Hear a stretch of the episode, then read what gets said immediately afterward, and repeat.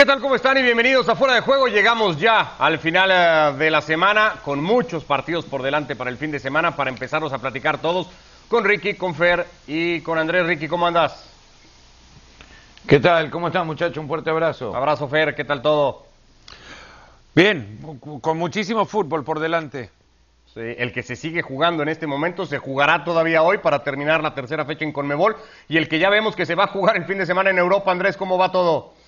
Bien, ¿qué tal? ¿Cómo le va? Así, con algunos partidos realmente buenos porque se empiezan a, definir los grupos. Ese Portugal-Francia prácticamente define quién avanza. Recordemos que Nations League tiene cuatro grupos y el ganador de cada uno de los grupos avanza al Final Four. Entonces hay muchos partidos que más allá de tener todavía dos fechas por delante para terminar, hay muchos partidos que prácticamente están definiendo el grupo este fin de semana. Así que será realmente entretenido. España va a Suiza sin haber ganado en sus últimas seis salidas y habiendo marcado solamente cuatro goles, un pendiente que sigue arrastrando el equipo de Luis Enrique. Alemania tiene un duelo directo contra Ucrania, pero vamos a quedarnos, Fer, con ese duelo entre el vigente campeón europeo y de la Nations League contra el actual campeón del mundo. Debe de ser un muy buen partido, pero ya más temprano Andrés nos había recordado eh, todo lo que quedaron a deber estos dos cuando se enfrentaron en la primera vuelta de este mismo torneo.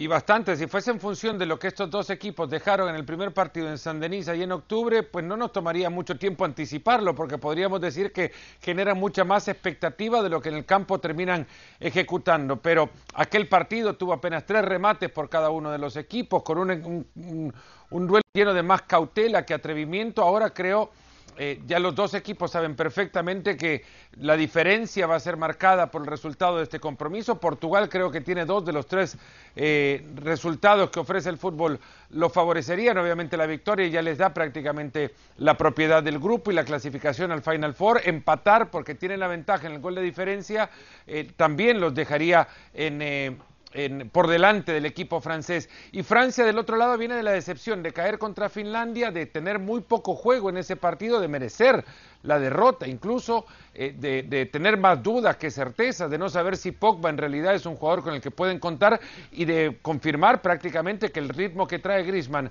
en el Barcelona es el mismo que puede llevar a una selección eh, como la francesa. Eh, esto baja, sí, pero ninguna considerable la duda de Kylian Mbappe y arriba Portugal que tiene para, para, regalar jugadores. Este equipo portugués es mejor, y esto se ha repetido hasta el cansancio, se ha dicho, es mucho mejor que el equipo que ganó la Euro y tiene un potencial gigantesco, mucho más ordenado, cada una de sus líneas tiene jugadores de tremenda calidad y arriba obviamente creo que cuentan con uno de los mejores ataques que puede ofrecer una selección europea hoy en día, Bernardo Silva, eh, Joao Félix, Cristiano. Sí, opciones le van a sobrar a Fernando Santos. Del otro lado también va a ser un equipo muy distinto al que perdió Ricky contra Finlandia. Eh, volverán muchos jugadores que no estuvieron, Loris, eh, Canté, Barán, eh, Griezmann, compañía, pero no estará o no se sabe si estará Mbappe. ¿Condiciona mucho la presencia del futbolista del Paris Saint-Germain a lo que pueda hacer hoy la selección francesa? Sí, definitivamente es el mejor jugador que tiene y que si juega tampoco va a estar al 100%, lo cual hace que este equipo no, no puede ser el mismo eh, jugador por jugador. Hoy me quedo con Portugal eh, toda la vida, me parece que está pasando, o sus jugadores están pasando por un mucho mejor momento. Kanté es lo mejor que tiene, como fue lo mejor en el Mundial cuando lo ganaron. Pogba está muy por debajo de su nivel, Marcial está muy por debajo de su nivel, Griezmann está por debajo de su nivel, aunque ha levantado un poco, pero no es el mismo jugador. Hace, desde mi punto de vista, que Cristiano ya tiene unos cuantos partidos encima después de haberse recuperado del coronavirus. Joao Félix jugando el fútbol que todos esperábamos que podía jugar. Jota, un jugador que está pasando por un momento increíble. Y Bruno Fernández en la mitad de la cancha que es alma y vida del Manchester United, cuánto ha crecido, cuánto ha mejorado y lo aporta ahora en la selección. A mí me encanta Portugal, para mí es lo mejor que hay en Europa hoy por hoy. Eh, y juega de local encima, así que le veo mucho más posibilidades eh, al equipo de CR7. Volverá a jugar un tipo fundamental en ese medio campo portugués como lo es Carvalho, regresa Rui Patricio al arco que es un arquero confiable, Andrés, vuelve Guerreiro seguramente a ocupar una lateral, es decir, este equipo que no solo es de medio campo hacia adelante, que en todas las zonas del campo tiene nombres e individualidades que dan para pensar que Portugal es muy completo el día de hoy. Sí, y yo me quiero ilusionar con un mejor partido del que vimos en octubre y creo que el factor de tener tan claro el grupo, que Croacia está realmente lejos en el tercer lugar y que no tiene chance alguna, y que en este partido se puede arriesgar porque, porque no hay nada que perder. Acá o ganás el grupo y vas al Final Four o simplemente no lo ganás. Tampoco va a haber descensos en este partido. Entonces, ese escenario donde vale la pena arriesgar porque hay un premio, principalmente Francia, porque no nos olvidemos que el gol de visitante en caso de igualdad, es decir, llegan a empatar 1 a 1 por haber empatado 0 a 0 en Francia y Francia meter un gol de visitante, el equipo de Jams avanzaría. Entonces creo que Francia le toca ir a buscar un poco más el partido. Fer decía que el 0 a 0 le conviene a Portugal por la diferencia que tiene eh, de gol global en el grupo. Entonces creo que ese escenario a diferencia del partido que jugaron en octubre, donde había todavía mucho camino por recorrer, ahora es una final. Y es una final donde hay muy poco para perder, porque repito, el que, el que pierda el partido el que no vaya al Final Four, no, no pasa absolutamente nada. Ahora el premio es realmente grande. Ir, jugar, ganar dinero, poder pelear por un título. Así que yo quiero imaginarme un partido mejor por todos estos escenarios que decían recién, porque son buenos equipos, porque los dos tienen eh, buena capacidad ofensiva, porque todos coincidimos que Portugal tiene más, pero no nos olvidemos que Francia es Francia, que es campeón del mundo y que, y que si hay algo que conoce es cómo jugar este tipo de partidos, que contragolpeando Francia es impecable, que obviamente para eso necesita Mbappé, pero que si juega Marcial, entendiendo que hay una diferencia de jerarquía entre uno y otro, no le cambia el esquema. Marcial también es contragolpeador. Entonces pongámonos en ese escenario y soñemos con que va a ser un partido mucho más entretenido. Bueno, eso pensamos y mirá cómo nos durmieron en el 0 a 0 en San Denis el otro día. Pero en San Denis tenían vuelta, Fer. Varias semanas atrás. En San Denis sí había algo para perder, porque, porque vos podías condicionar el resto del grupo con lo que pasaba en aquel partido. Acá, por ejemplo, supongamos que el primer tiempo salga no del todo bueno o igual en San Denis. Bueno, para el segundo tiempo Francia tiene que arriesgar, si 0 a 0 o perder 0 a 1 es lo mismo, no va a avanzar.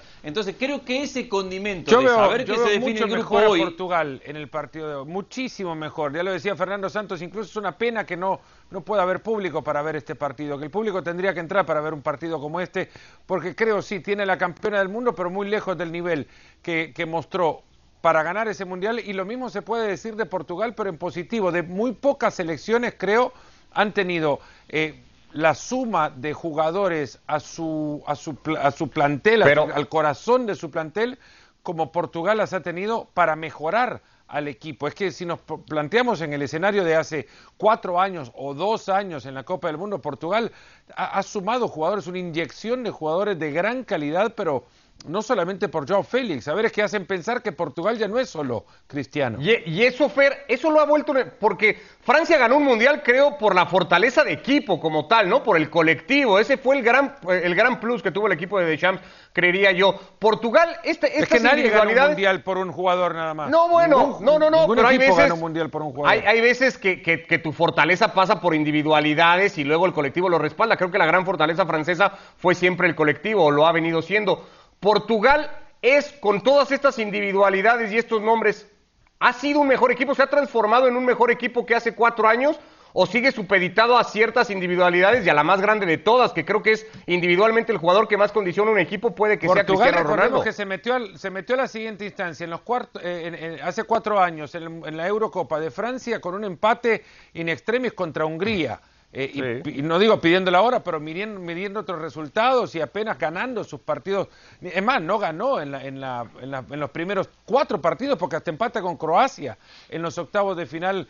Eh, en, no nos recuerdo dónde terminaron por jugar aquel partido, pero un, juego espantoso el que proponía Portugal. Era eh, tratar de buscar los errores del rival y, aprovechar con eso si encontraba a, bueno, a Eder que entraba seguramente en el segundo tiempo, encontraba a Nani o, a Cristiano, pero luego de eso era mantener un bloque muy cerrado atrás, jugar con Bruno...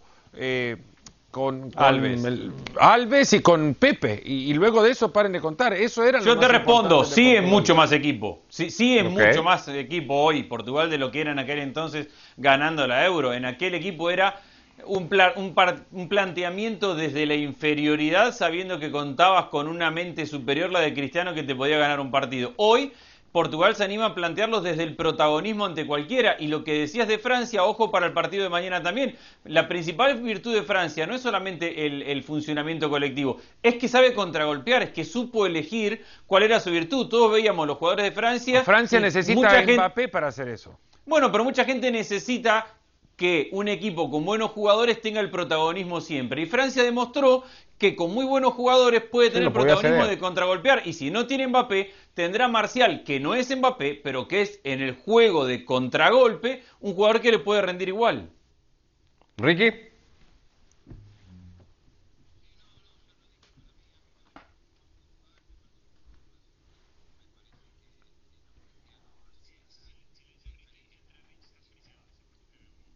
Bueno, ahora volvemos con, con Ricky. Eh, vamos a pasar, a, porque este partido centra toda la atención, este es el sábado, pero para el domingo hay otro gran partido. Lo hablábamos hace un rato, Andrés, el de las dos candidatas, parece, o principales candidatas, se juega mañana porque son las dos selecciones que apuntan a pelear el próximo año el título, pero detrás de ellas vienen dos pidiendo paso y Bélgica e Inglaterra se van a medir el próximo domingo.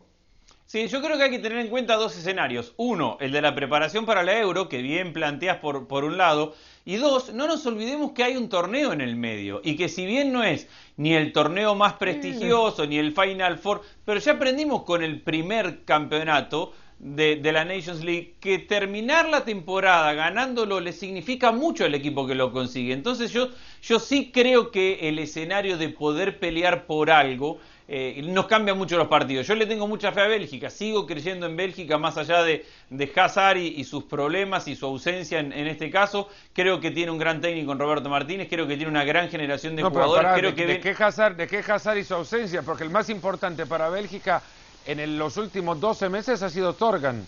Bueno, entonces de Torgan, pero eh, Hazard ha sido un jugador de todas maneras importante para esta selección y creo que se puede permitir, a diferencia del club, se puede permitir no contar con la mejor versión de Hazard y seguir funcionando bien porque tiene profundidad. Y es el momento de esta Bélgica de dar un salto de calidad y probar que todo este talento del cual venimos hablando ya desde el Mundial de Brasil incluso, es capaz de ganar. Y esta es una gran oportunidad. Bueno, eh, es una realidad que sí ha venido dando pasos, ¿no, Fer? Si, si, si lo midiéramos desde Brasil, este equipo ha venido creciendo a punto tal de lo hecho en la última Copa del Mundo. No es que haya sido corta en ese sentido. ¿De Bélgica hablamos? Sí, de Bélgica. Esta selección es el resultado de un modelo eh, estudiado, que, producto incluso hasta de un estudio científico que ha sido exportado eh, a, distintos países también, porque la, la capacidad que, que, han tenido en Bélgica para reconocer el talento y saber desarrollarlo además hasta llevarlo a los niveles en donde los jugadores belgas son fundamentales en equipos de gran dimensión y de mucha expectativa es, para nada novedoso y el resultado, creo, después de pasar a, hacer una selección decepcionante en, en, la Euro del 2016, porque eso quedó en evidencia cuando los deja en el camino eh, Islandia, Gales, eh, les termina ganando un partido y los deja fuera de competencia cuando tenían todo para poder trascender en ese torneo. Eso les sirvió de golpe como para madurar. En, en Rusia fueron no sé, lo podemos discutir y puede ser tema, pero me parece Bélgica las elecciones más agradables del Mundial de Rusia, incluso por encima de la, de la que terminó siendo campeona. Ahora, este equipo tiene con qué, y, el tener con qué significa eh, ya empezar a dar resultados. Habíamos hablado hace un ratito con Ricky de este tema y particularmente de estas dos elecciones y cuando vi que Ricky se fue dije, ya no va a querer decir nada de Inglaterra y Bélgica, pero ahí está, ¿no, Ricky? Para, supongo, reiterar tu punto de hace rato. Sí, no, no, no. El, punto es que Bélgica tiene un gran arquero, todo bien. La defensa quizás es lo más flojo y si hablamos de Inglaterra, me parece que la delantera es lo más fuerte que, tiene. Ese puede llegar a ser el punto flojo para los belgas. Eh, Harry Kane se ha reencontrado con el gol, con el fútbol. Eh, Sancho eh, tiene, tiene, tiene Inglaterra para poder ganar este, este partido el punto anterior que hacía en el programa anterior es que siempre hablamos de lo mismo y todavía nada. Esperemos que ganen con su buen fútbol, con esta buena generación de ¿Cuál futbolistas. Fue el punto del programa anterior? Pero no veo ningún título. No me invitaron. ¿Cuál fue el, el punto? No, que dice Ricky, que, y, tiene parte de razón, que Inglaterra pues es una eterna promesa simplemente y que seguir confiando Ricky, en lo que tiene es el cántico siempre que Inglaterra se le está esperando desde el 66 y no llega. Sí, pues eso es Ese es el punto. Y tiene eso es lo que decía pero da para pensar esta generación y este momento con el equipo de Southgate que la cosa puede cambiar en algún momento. Como, como algo para pensar de, de Rooney, desde el 66. Claro. No, pero no sé Inglaterra si es mucha prensa. Inglaterra es mucha prensa. Dejemos de leerla y, vamos a ver los partidos de fútbol de Inglaterra y no da mucho. No da mucho, no es ni resultado de lo que se ve, de lo que se ve en su liga. Pero hay una mejor generación evidente que esta. Era que también una de- mejor generación. No, es más, era mejor generación la del 2010. Y mira cómo terminaron, ¿cierto? Eliminados por un gol eh, fantasma. Eh, bueno, un gol que no les cobraron y que derivó en, la tecnología de gol al final. Pero esa generación era mucho mejor. Porque eh, ahora no me va a decir que, que Henderson es mejor que Gerard o que Lampard en la mitad de la cancha. No, pero luego tiene otros jugadores que sí pueden ser eh, diferentes. Tiene y- mucha más prensa y nada más, determinantes. y ahí está. No, no es creo todo. que sea un tema. No Inglaterra creo que sea un tema de prensa. prensa. Y para muestra igual, la última Copa del Mundo y lo que venía siendo esta generación y este ¿Cómo grupo jugó. Inglaterra en la última Copa del Mundo, Y esta, perdón? y esta generación de futbolistas en otras categorías. Ri- Ricardo, pelotazo a Maguire y ya está. No, no sé. Pero bueno. No nos vamos a poner de acuerdo y no lo vamos a terminar por definir solamente hoy en este espacio. ¿Qué pasó ayer con Argentina, Ricky? ¿Y qué te terminó merecido el uno a uno y por lo que terminó trabajando y proponiendo Paraguay ayer en Buenos Aires? No, a ver, Argentina tuvo mala pelota, yo creo que quizás mereció ganar, pero lo que pasa es que Argentina no genera espacios eh, de tres cuartos de cancha hacia adelante, no genera situaciones de gol. Lautaro está en un momento eh, eh, lamentable, muy lejos del arco rival, no es socio de Messi, no se ve nada de asociación. eh, con el 10, con el capitán. Ocampo lo veo bajo comparado a lo que hace con el Sevilla. A Rodrigo de Paul lo veo muy bajo comparado a lo que hace con el Udinese. Sí, distribuye bien paredes saliendo. ¿Por qué? Porque tiene espacio, sabiendo que Paraguay se les iba a tirar atrás. Quizás no hacía falta poner a Ocampo, ahí es donde lo pones a Papu Gómez para poder romper esa defensa, para un poquito de magia, para sacar eh, eh, el peso o, o todo el peso a Messi, porque no tenés que bajar tanto cuando tenés 67% de posesión. Yo creo que Argentina, yo no, no veo, si es que tiene una idea, no la están aplicando. Eh, los dos partidos que ganaron fueron por un gol. Ayer eh, empataron y, y- y dejó una imagen bastante aburrida desde mi punto de vista.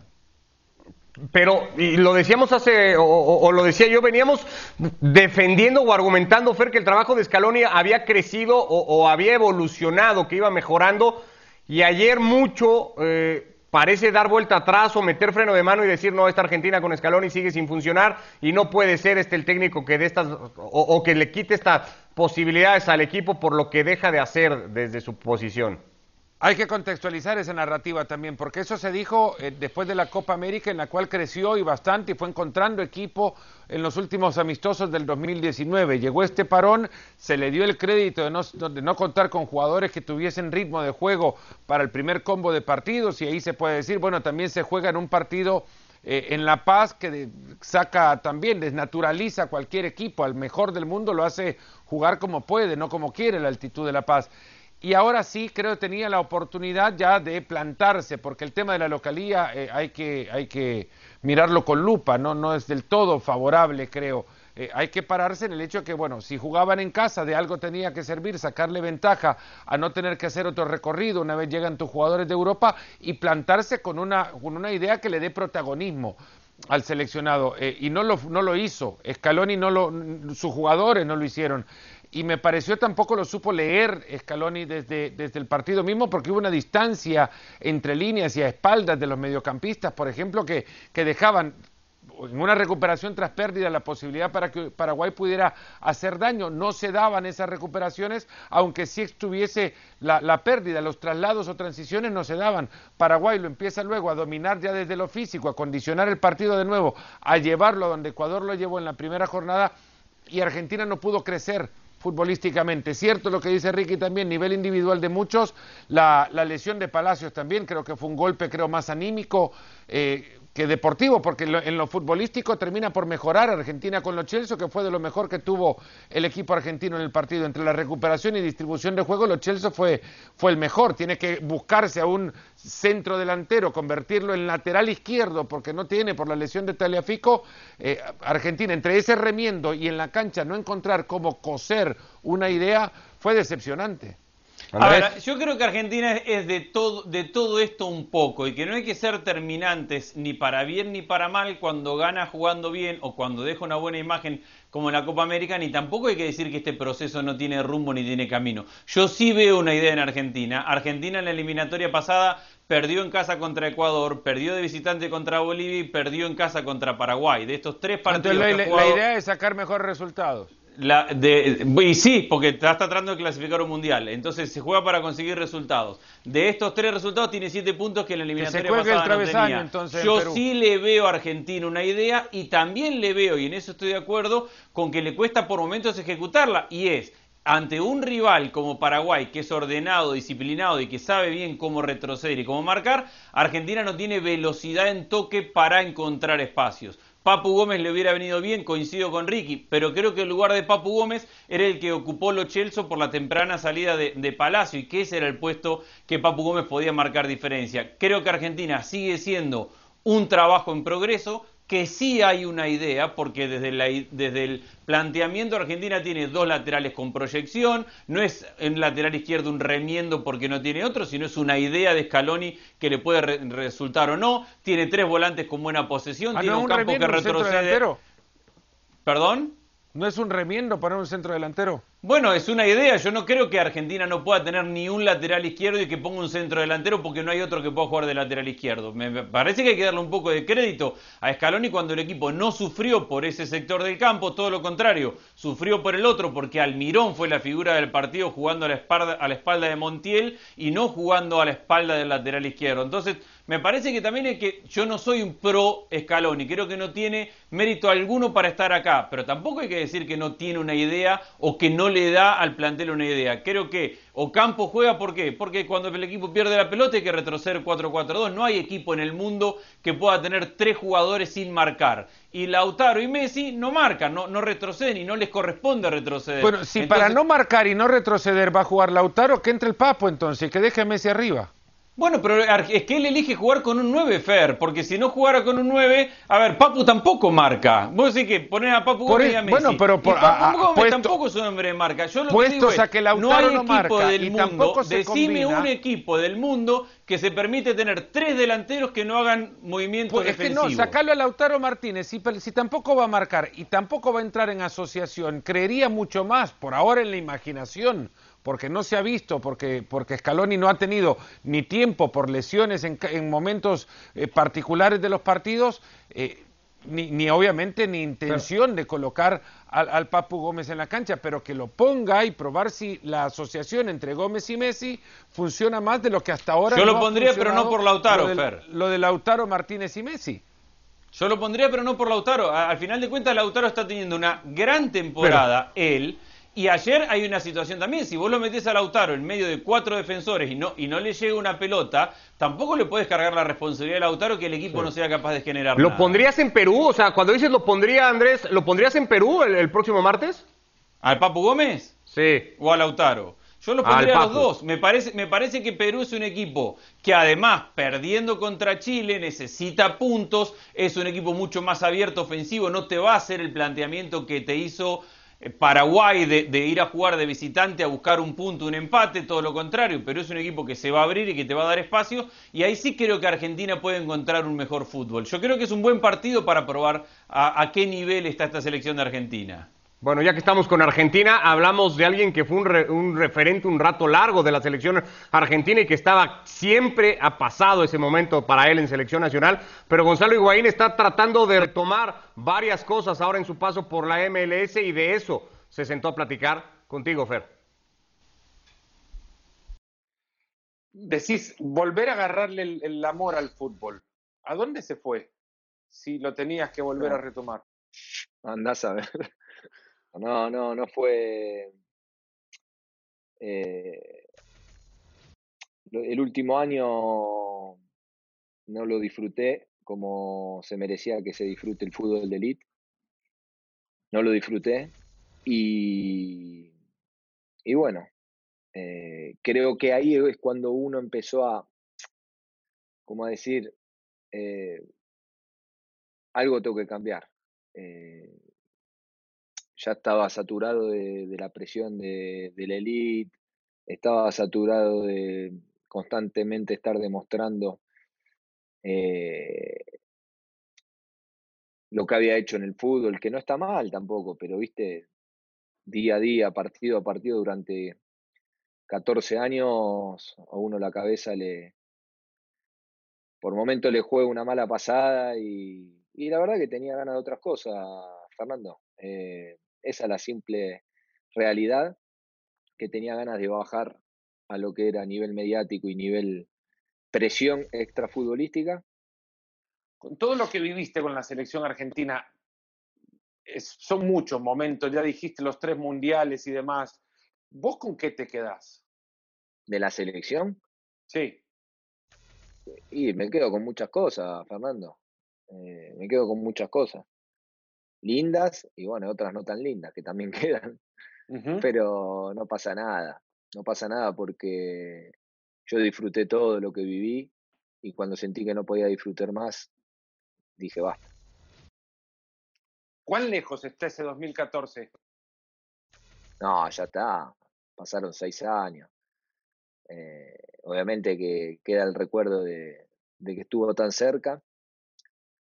Es una espinita que va a quedar por siempre, pero queda también lo vivido, ¿no? Eh, de poder jugar una final del mundo. Gonzalo Higuaín debutó con River en 2005, pasó por el Madrid, el Chelsea, el Napoli, la Juve, el Milan antes de caer en la MLS. Su temporada de 36 goles es la mejor para un delantero en Serie A, empatada con Chiro Inmóvil. Ha ganado 14 títulos como futbolista profesional y ahora anda en Miami tratando de retomar, de reencontrar muchas cosas. Fer, ¿con qué te quedas y qué Higuaín te encontraste ya sentándote a platicar con el delantero argentino? Uno muy reflexivo, con una madurez emocional que creo que ha, sido también producto de los golpes que le ha dado el fútbol, pero que le reconoce al fútbol todo lo que le ha dado y que quiere recuperar el amor por el juego.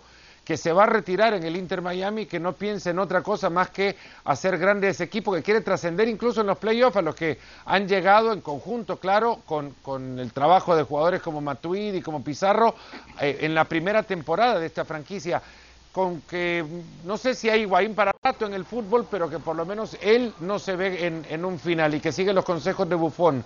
Hay que jugar hasta que se quiera jugar al fútbol. Eh, ¿Fue injusto el fútbol con, con Higuaín, Ricky? Lo digo por, por la fama que al final acarrea Higuaín, sobre todo cuando se le, se le relaciona con la selección.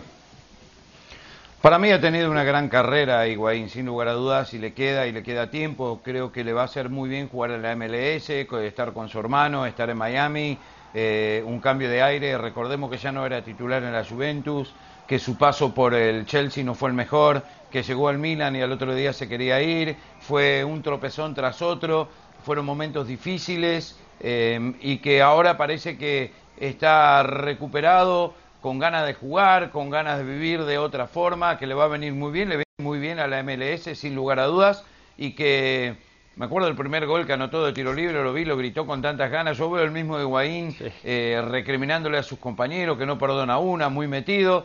Quizás esto es lo que le haga falta, le va a venir muy bien. Eh, y ojalá, ojalá pueda levantar el nivel y seguir así para, para seguir disfrutando de sus goles. Para mí sí fue injusto, Ricardo. Para mí sí fue injusto. El fútbol, el hincha de fútbol ha sido injusto con, con Higuaín. Es verdad que en los momentos determinantes, claves, importantes de meter el gol que lo podía transformar en leyenda, ha fallado varias oportunidades. y eso no se lo va a quitar nadie. Pero haber fallado esos goles que lo hubieran transformado en una leyenda no significan que no sea un gran centro delantero en la historia del fútbol. Que si jugó en el Real Madrid, que si batió récord de goles jugando para el Napoli, que si lo quiso la Juventus, que si fue al Chelsea, que si jugó en los clubes donde jugó, que si ganó la cantidad de títulos que ganó, que si fue el 9 de la selección argentina por mucho tiempo, en un momento donde la selección argentina ha tenido conviviendo con él contemporáneos a grandes nueves, yo creo que sí ha sido injusto. Es un gran centro delantero Higuaín que, repito, le ha faltado el gol que ha tenido oportunidades de meter para ser leyenda, pero eso no le quita que ha sido un centrodelantero y que es un centrodelantero súper capaz. Bueno, pues ahí está la charla que ha tenido con Fernando Palomo, el delantero del Inter Miami. Estamos casi llegando al final de esta edición. No lo vamos a hacer sin mencionar lo de Liverpool, que parece que no sale de, los problemas. Ahora es uh, Salah Andrés el que ha confirmado el positivo por COVID y el equipo de club sigue sumando increíblemente bajas casi diarias. Ah, lo confirmó la, Lo, lo, confirmó la Federación Egipcia. Hay imágenes de él hace dos o tres días en la boda del hermano, como dice Fer. Y ojo que el próximo partido en Premier es el Leicester. Y después, aunque estaría cerca probablemente de llegar, le toca contra el Atalanta. Un equipo que ya hemos hablado todos los problemas que tiene defensivamente. Sin Bandai, Gómez. En la mitad de la cancha no tiene a Tiago, a Fabiño, a Alexander Arnold en, el lateral derecho. Y se le viene Leicester, Atalanta, Brighton y, y Ajax. Algunos recuperará para ese entonces. Pero hay muchos que no los va a recuperar en toda la temporada. Lo de Salah es un golpe durísimo y tendremos que ver qué inventiva tiene Klopp. Sí, se va a tener que reinventar tal cual el técnico de Liverpool. Ya nos vamos, Ricky. Abrazo, Fer. Gracias, Andrés. Que les vaya muy bien. Buen fin de semana. Acá nos reencontramos el próximo lunes.